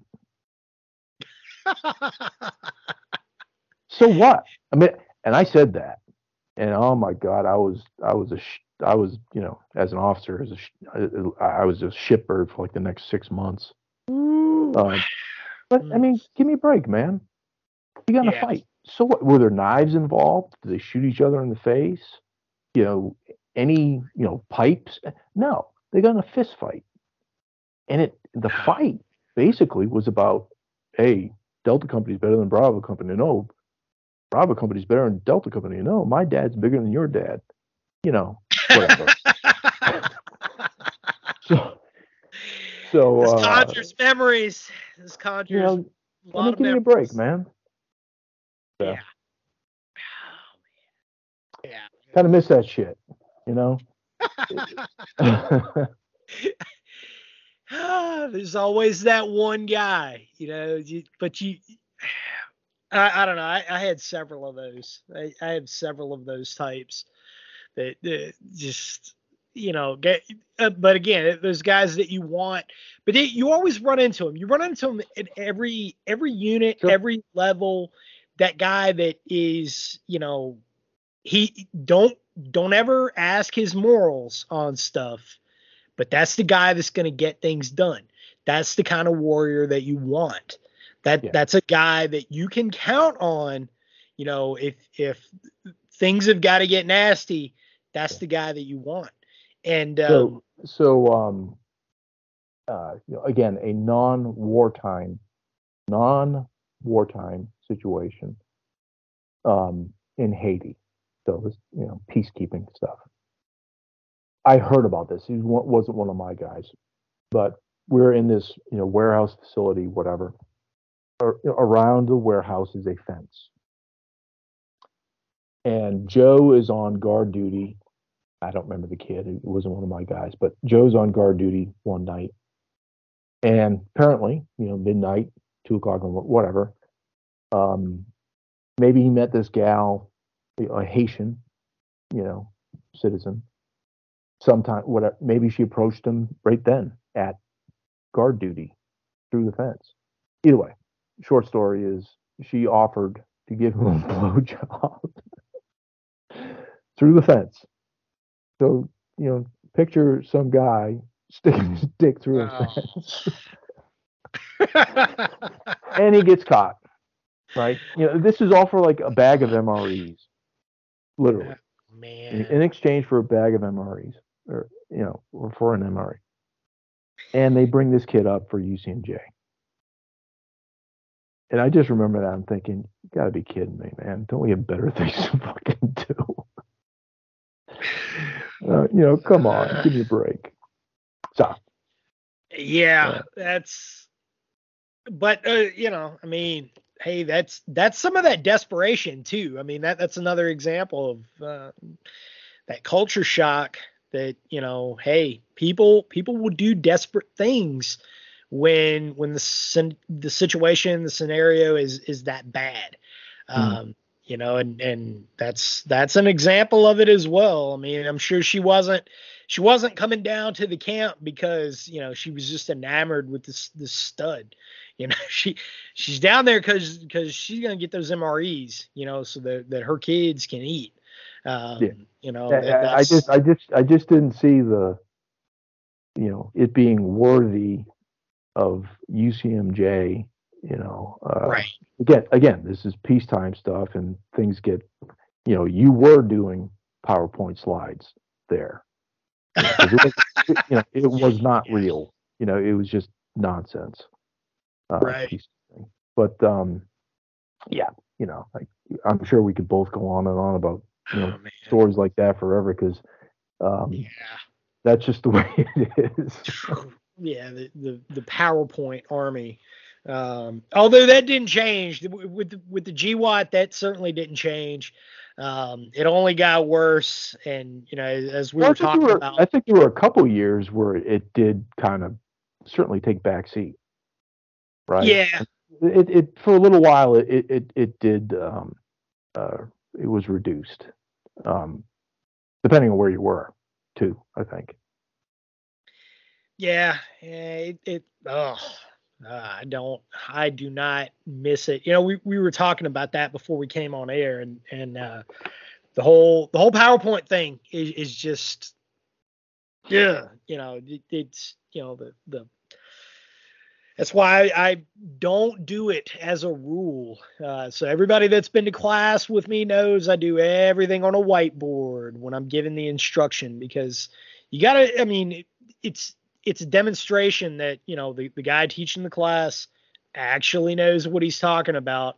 When he can write it all up on a whiteboard unprompted you know he he has that skill mastery rather than just you know reading off powerpoint slides. But uh now, now when you have a class you're you let these you said something about a note a handbook a notebook but you let them take notes right? Right Right. Yeah. In in, in the RTO course, so the, uh, radio telephone operators course, I have a handbook that I wrote that I issue out to the students. Um, and uh, it, it's essentially a Cliff's Notes for for the course. It's a quick uh, reference book that they can take with them and and uh, use. And there's, I've got uh, frequency tables in there. I've got antenna designs and uh, an, a quick antenna calculator, and also I've got a lot on encryption in there as well. Uh, the the how to do physical encryption rather than you know we we it's it's really a whole other conversation. kind of thing, or one-time pad and trigrams, uh, working with trigrams because that's when when you're you're physically encrypting a, a message, um, you can send it via any means at that mm-hmm. point, uh, rather than uh, relying on electronic encryption alone. So, say like uh, you know with the SKL or ANCD, uh, you know which predated the SKL, and and um, you know people talking about AES standards and and everything else. I mean, those are all forms of electronic encryption and um, you know there there are points of exploitation there that, that you can uh, utilize with that and it's i mean nation states china going back to china and russia they, they've developed electronic warfare uh, systems that are specifically targeting that you know and as we know now uh, coming out of the war in ukraine russia has their hands on uh, at least a, a handful of harris um, mm. you know current generation technology mm-hmm. that that we still use that, that we're still fielding uh, at least at the conventional level. And um, you know it's all equipment that i used while i was in. So it, you know it, they have their hands on it. They you know you better believe that they're reverse engineering this stuff. Mm-hmm. uh, so it, it's we really need to dust off a lot of the old skills of you know uh, ceoi and how to do all of the the old school physical encryption methods, the physical communication security methods, in conjunction with all of the other skills that are mm-hmm. required.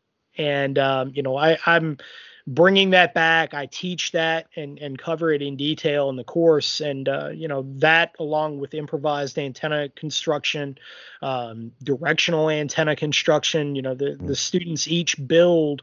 Um, uh, jungle antennas in class for omnidirectional. They build Yagis in class using uh, improvised materials. I use a electric fence wire, Cobra heads, uh, PVC pipe, just anything that, that they could find in a hardware store, farm supply store, and um, you know, and, and, and make your communications work under less mm-hmm. than ideal circumstances. And uh, you know, it, it's a heck of a fun class. Um, you know, I I, I, I, actually I, I would like that. that, that you know, um, I, am not an 18 Echo, and I, I I respect the hell out of 18 Echoes. I mean, their level of of knowledge on comms is is is very very high. Um, but it, but but I did get you know along the way uh, some knowledge, I guess. Um, but I, it just fascinates the shit out of me. You know, it is fucking magic to some degree. Um, it, it, it's it's a very cool subject. Uh, it certainly is. worth getting into. It really is. It's just it's just really cool. Yeah, it. You know, when I got when I got out of the army and being in LURS, um, you know, we, we when I when I first got to uh, the LURS company that, that I was in, um, you know, we I was told by um, one of the uh, one of the teammates that was there. He's like, I mean, we're you know we're going to be doing a lot of radio stuff. And uh, coming from the line, it was like, oh, okay, you know, I'm going to be working with a 119 and filling radios. And he's like, no, uh, we, we, go way deeper than that and um, kind of getting the the hands-on, the introductory level stuff, and then what gets taught in RSLIC or what used to got uh, what used to be taught in RSLIC. Um, you know, I started thinking about, uh, you know, when when I got out of the army, how do I apply that knowledge to um, the civilian side? You know, what's the civilian side equivalent to the capability that I had when I was in the army? Because this stuff is very important. And um, you know, th- this this kind of journey that I took of um, of learning really fitting the equipment and figuring out what types of equipment exist that fill that capability and how to operate um, you know in, in the same manner in which i was accustomed to operating when i was in the army and in uh, specifically when i was in LERS and um, you know sending products how do you uh, burst data out? How do you do all these things? And um, you know it, it it was very fascinating to me then and um, you know i started it out kind of as as a uh, a preparedness hobby so mm-hmm. to speak and then it you know it it kind of grew onto its own i had a lot of people that were asking for classes uh, when I, I started writing and I was writing just as a, a creative outlet. And then, you know, life events take place, and uh, you know, you you, you kind of get called to to um, to get pointed in a direction. And uh, I had such a high demand for class because this was something that really nobody else was covering, and the people that were doing it really weren't doing it in a, a, a way that was resonating. And so I just took uh, the communications portion of, of, a couple of different courses that I had went to uh, over the the uh, you know my relatively short career in, in the army, and applied it to civilian equipment, and you know made it relevant for people in in a digestible way, and uh, the results have, have, been really good. Um, the response to the course has been been really good. I think um, you know, we are certainly very um, enamored, you know, with the internet, cell phones. uh, but guess what? You know, some of that stuff uh, may not be available. So now what are you going to do? Um, exactly. It, you know, and, and, and, this is why there is such a thing as an 18 Echo, right? I mean, you have a small team and you're out there wherever you are, kind of by yourselves. Uh, there's there's there's one one means to get you know support and such you know by phoning home. Uh, so, so, i mean you have a, an entire mos built around you know that that conduit. Um, you know this is important stuff you know the communications is absolutely you know a must have you know just as necessary as as as as a as the medic you know 18 delta or, or what have you. Um, so it's a it's a it's a great subject. Uh, it, it's common sense type stuff that you know if you want to think in terms of any kind of contingency uh, for anything, whatever scenario, um, it's just stuff you got to know. Yep. Yeah, it's. I mean, it's it's a critical task. you know, you see so many guys that are, uh, you know, they, are doing all the firearms training, and I mean, I do that stuff too. Sure. Uh, yeah, small unit tactics, but then the the communications portion of it all kind of gets lost in translation, or or it just, you know, they, they say, okay, well, just give me a piece of equipment that suits all the needs that I think that I, that I'm going to have, and that's pretty much it. And there's no uh, very little consideration to operating technique or you know any any of the other stuff that that are critically important supporting tasks.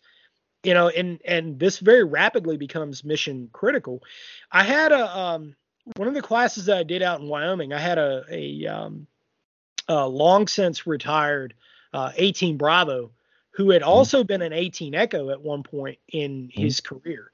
And uh, he had a very long career in, in SF, and so it was a big honor to to have him there in class. And and I've had a lot of uh, special operators that have been in class. Uh, you know, some that that have been uh, active duty at the time, and and uh, several that have have retired. Some that that haven't been too long, uh, that have been out, and and that's always a, a really big honor to me, a point of personal validation.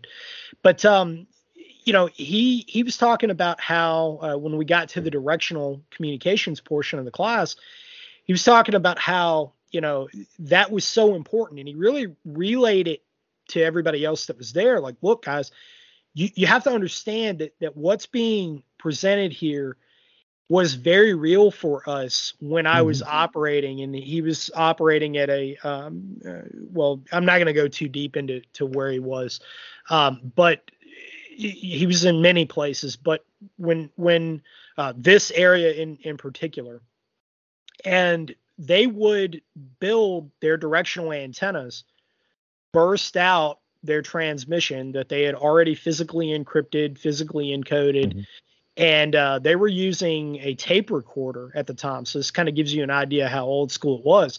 They were mm-hmm. using a tape recorder to speed up the transmission to burst right, it that right. fast, and they were transmitting it at, at night. You know, under their whoobies, under their ponchos, and they would go to their transmission site, you know, one kilometer away, so that if they were direction found, right. and they were going to receive, you know, incoming fire, that it wasn't going to kill everybody else right. on the team. Yep. You know, and and it's little. I mean, and like and and yeah, so there's an OPSEC reason to do the direction directional antenna. You know, the lobes are right. You know, it's harder to collect against. Um, uh, less probability that you'll be intercepted. Not necessarily not necessarily low probability intercept type signal, but um, uh, and, and then just you heighten the chance if you're doing a long shot that you know you're going to have enough juice um, to get it from point A to point B if you're doing HF or something. Again, it's it's it really is fascinating stuff. Um, it, it's very challenging because it is, is math oriented and technical. It's not, you know, hey, we're going to cut this antenna to this length just because that looks good know, there's a whole lot of science with all these. I think you mentioned in your in your handbook, you you, you have the formulas, right? You have, right. It, it, it's it's really cool stuff. It, it and it's fun. You know, it's it's fun stuff. It's to me, it's it's one of the coolest feelings to watch a class light up when something that they built all of a sudden magically works.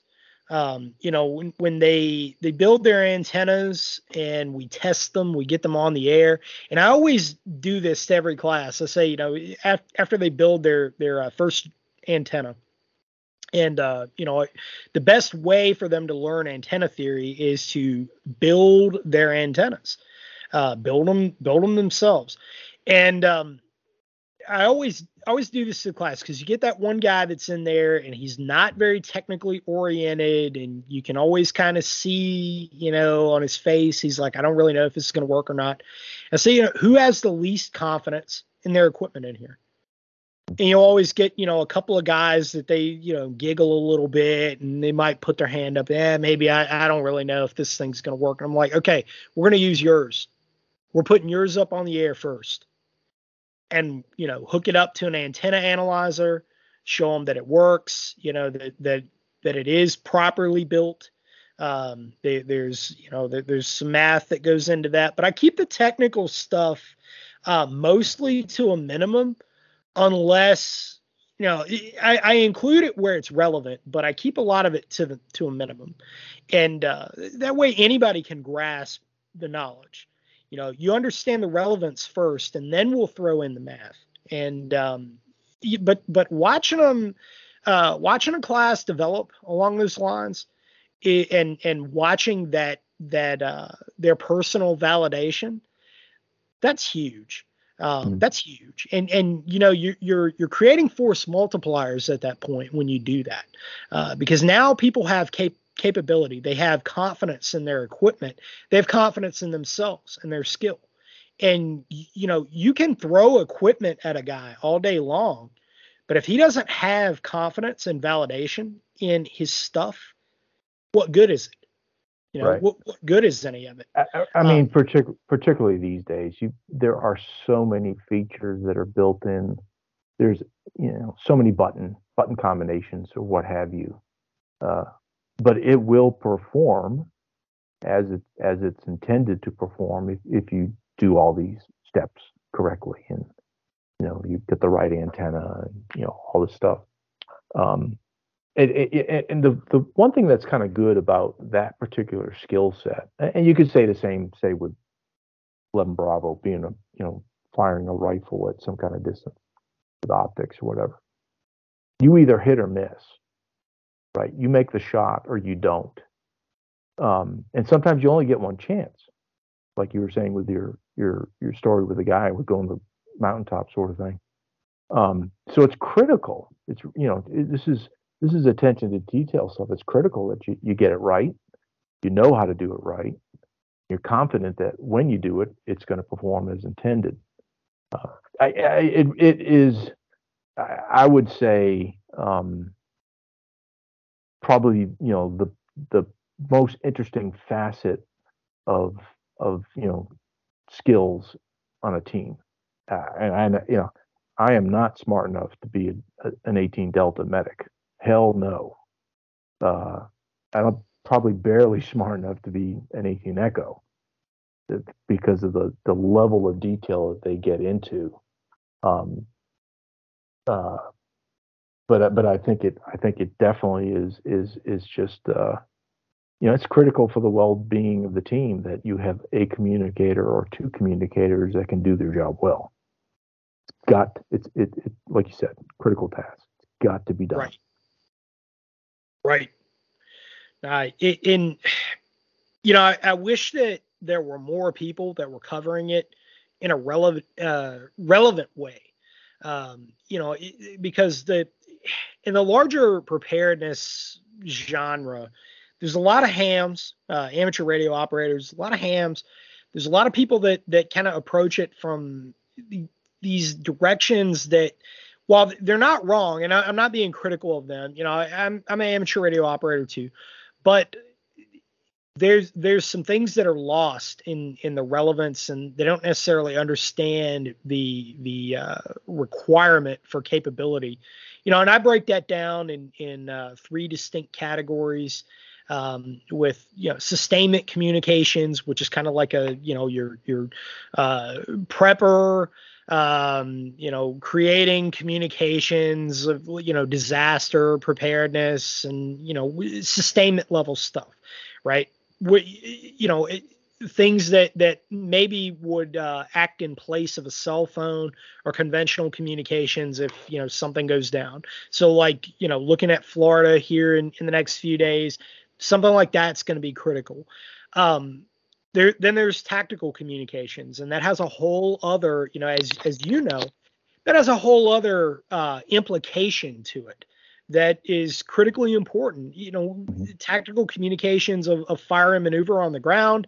Uh, you know, giving instruction from a, a, uh, command element down to its subordinate elements for immediate response at the tactical level. And then, of course, you have strategic or clandestine communications, which, um, you know, th- this is really getting into where HF comes in, over long distances and your communications windows because you you know you're you're not you know you, you're dealing with assets that you have on the ground that are going to be operating over a long period of time.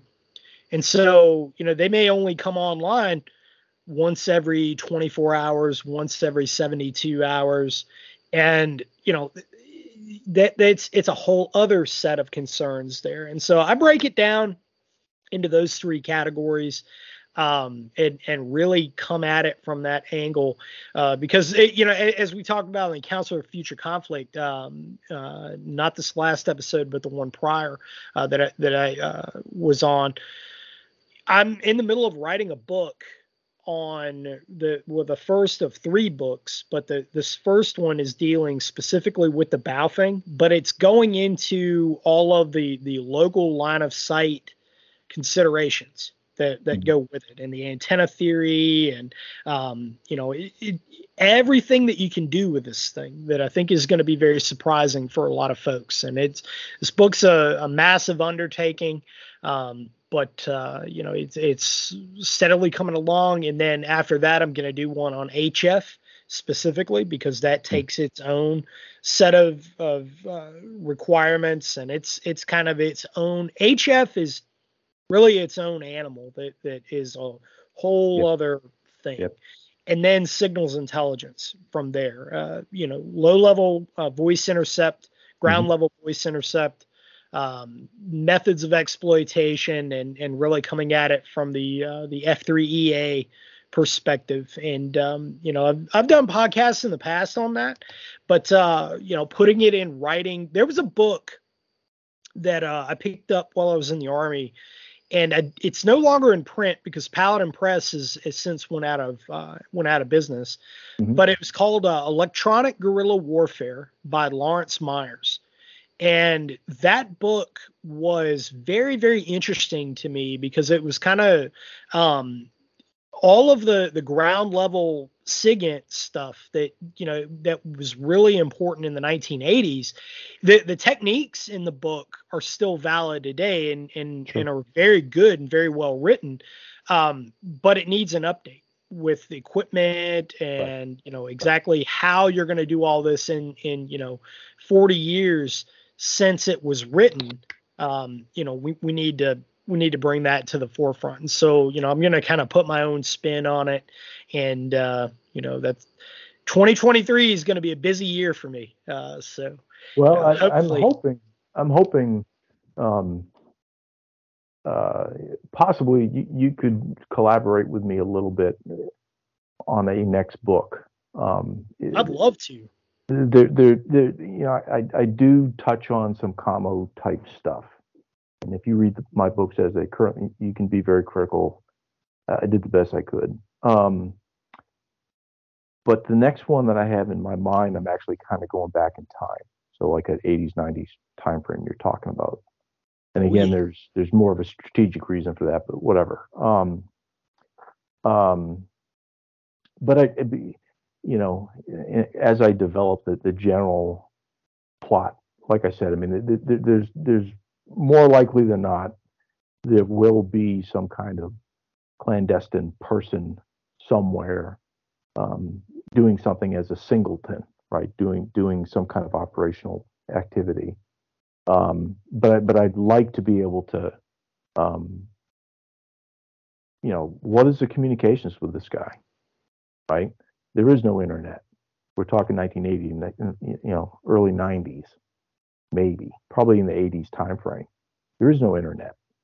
Uh, you know, so how do you get hold of this? You know, obviously, these things were done. This can be done. It's, it's not, but I'd like to write about that in some detail with some with some credibility. And perhaps I can get some of your assistance, maybe, when I get there.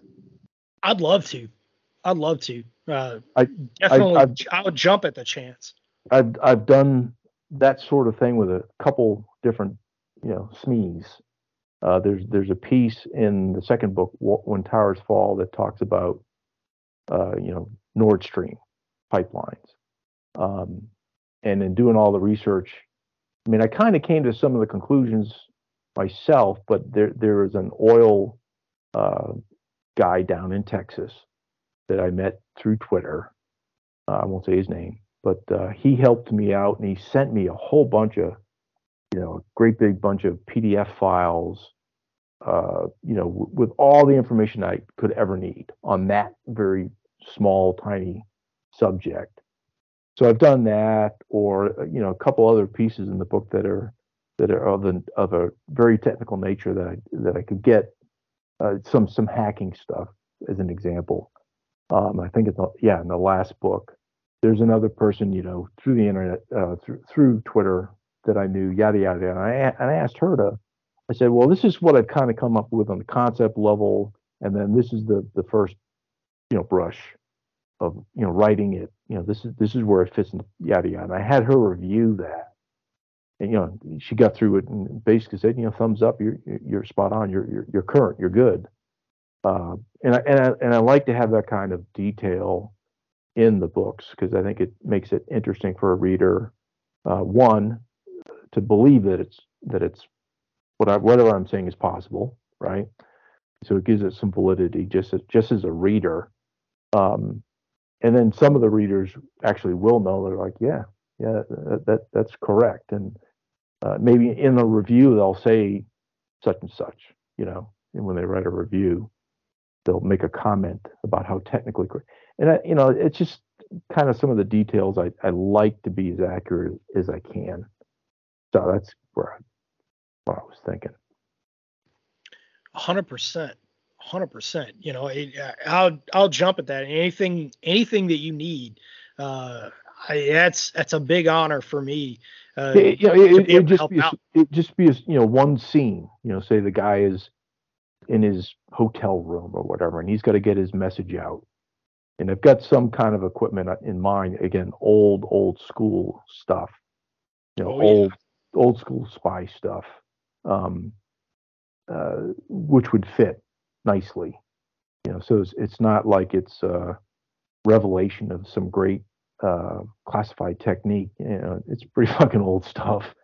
But it, you yeah. know, the the average the average reader wouldn't know. You know, they'd be, oh, that's that's some high speed shit. Ooh, a Yagi antenna. You know, that's kind of cool. Yeah. you know. Oh, you yeah. Know, and, and and you're right. I mean, the you know the guerrilla warfare thing you mentioned. Um, you know, RF is RF. I mean, that has not changed. I mean, you can right you know some of the capabilities are are, are different, and that usually comes down to you know the encryption kind of piece, and and maybe some some better antenna efficiencies. Um, but I mean the, the, the broad broad you know a radio is a radio, fucking cell phone's right. a radio. Yep. Right. Oh, so, we and, and we have we have mastered the exploitation of cell phones. I mean, that's you know, it, it, but yeah, it, and that's something that I I point out to people when they they talk a lot about encryption and stuff and uh, com, different ComSec considerations. And it's like, yeah, that's that's important, but your RF emission is just as important to mm-hmm. understand mm-hmm. that that your RF emission itself uh, okay, so let's say I intercept a signal on the ground, and it's you know it's it's in the UHF range, right? So you know, uh, 300 to 3,000 megahertz. So let's say, uh, practical terms, I, I intercept a, a, a, UHF signal on the ground in uh, the 460 megahertz range. So I know that that's FRS, GMRS, and it's it's using some sort of digital encoding. All right. So I know a couple of things at that point. One, the guy's probably pretty close to me because if I'm out in a, a working environment, I'm picking him up on the ground. He's got, you know, maybe we'll say two miles, three miles at the max that he's transmitting, right? How strong am I picking him up? Hmm. Right. And so that now begins the exploitation end of it. Now that you know, observe, orient, decide, act, my OODA loop. Um, I don't know what he's saying, and maybe at the tactical level, I don't have the asset with me uh, necessary to exploit that. Or then again, maybe that I do, but I don't. I don't have the time to try and put all this together and figure out that he's telling a guy to flank on me. What I can do is get a line of bearing to him and now I know where he is transmitting from, and I can begin to put together a point of origin on him and geolocate his R, the the uh, RF signal that he's putting out. That's what's more important, you know. And and so all these guys get wrapped around the axle about you know tactical level comms, and you got to have this type of encryption and that and the other, and it's like uh, those those are important considerations for sure but the the amount of trigger time you have on the microphone mm-hmm. which correlates you know the amount of rf exposure you're putting yourself out there i mean you're you know you're basically lighting a, a, a light bulb in a dark room those are all very critical considerations that that i don't think people make because a lot of the um i'm guilty of this too the the um you know the the GWOT army thinking is is very guilty of this. Um, you have people that just get on the air with with their radios. I, I, was guilty of this in the army, as were we all. You just get on the air and just talk, mm-hmm. right? Mm-hmm. And and you know there's structure to what we say, but there's very little. Um, they, there's there's ComSec consideration, communication security or ComSec consideration to um, what we're saying and and how we're encoding it but there is little ComSec consideration given to uh, what you know the length of what we're sending out. And that is a problem. That is is constantly a problem. And we're having to relearn that lesson. They're, they're relearning that right now in ukraine um, and and have been now for for a significant amount of time. And so, um, you know, a lot of guys that get into the the tactical end of the training world and everything, they they want to emulate what they you know they've seen elsewhere. They want to be the you know looking like the cover of Soldier of Fortune magazine or something. You know, wearing all the gear, putting on you know like two or three radios on their rig, and yeah, it, it's like okay you, you're you're losing some relevance there when you're doing that because what's that guy's purpose that's on the cover of Soldier of Fortune? More more than likely, it's you know he, he's uh, he he's either you know using one radio to to coordinate air assets and one to coordinate ground. Uh, with you know, which is what we used them for. That that was why we had dual radio setups, so you don't get confused. But also, it's important to understand that we had electronic spectrum dominance. We, we weren't fighting a peered adversary in Afghanistan mm-hmm. or Iraq. Mm-hmm. You know, and if you're training for purpose here in the States, um, you know, where where there may be a peered adversary on the ground, and now all of a sudden you're in the role of the Taliban or you're in the role of of an insurgent, possibly, you know, possibly speaking hypothetically here there's a mm. whole litany of other considerations that you got to make. Um, you know, because now the other side, your opposition, has all of those electronic warfare assets that you know we, we know about, and and you don't. You know, so it's yeah, it, it, it's something that again we we could man we, coming up on two hours we could do a whole other uh whole other podcast on that. But wow well, wow. there's, there's, a lot of stuff. I'm telling you. There um, is. And there's there's a lot of uh, uh, you know, intersect um, overlay of you know the topic area that I've covered in books versus what you're you know practically doing uh, you know uh, in in practical means. Um, so I think generally speaking, the the folks that listen to your podcast uh, probably uh, would would would be interested in in in these books, and it, I think you would in particular. Um, oh yeah. Like I said, they're very technical, and some people they blanch at that. like, oh my God, you know, what's the what? Why is this necessary? Uh, you know, that sort of thing. Um, but I, I, think I think you'd enjoy uh, both the the strategic policy kind of level stuff, and then you get into some of the very not necessarily tactical, but you know the very minutia of of some of the planning and the details that go into each of each of the operations. Um, so, looking forward to it. I'm looking forward to it. It has been a huge honor to have you on the air for two hours, and two hours have flown by like it's like it's yeah. nothing. Yeah. Uh, it's oh man, it's a big honor. Probably could go for another two. oh yeah, yeah, hundred percent, a hundred percent. You know, I, I I can tell you what we could do is you could get the first book and read it, um, and then we could have another discussion and do the same kind of thing. Yes. We, we kind of go back and forth, you know, current affairs, you know, how's the book fit in and and and that sort of thing. We could we could go through each book if you like. I'd love to. I would love sure. to. You know, the Warlock series, folks, get it. Get it. Get it and and read it, digest it and understand what it's going to take to uh, you know at at the the geopolitical level at all levels you know, it's not just about making America great again domestically. It's about bringing us back to being the world leaders, world leaders for good. Sir, thank you for being on. Certainly.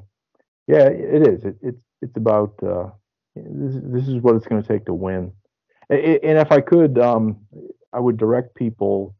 Uh, I'd say first to my website, which I just started.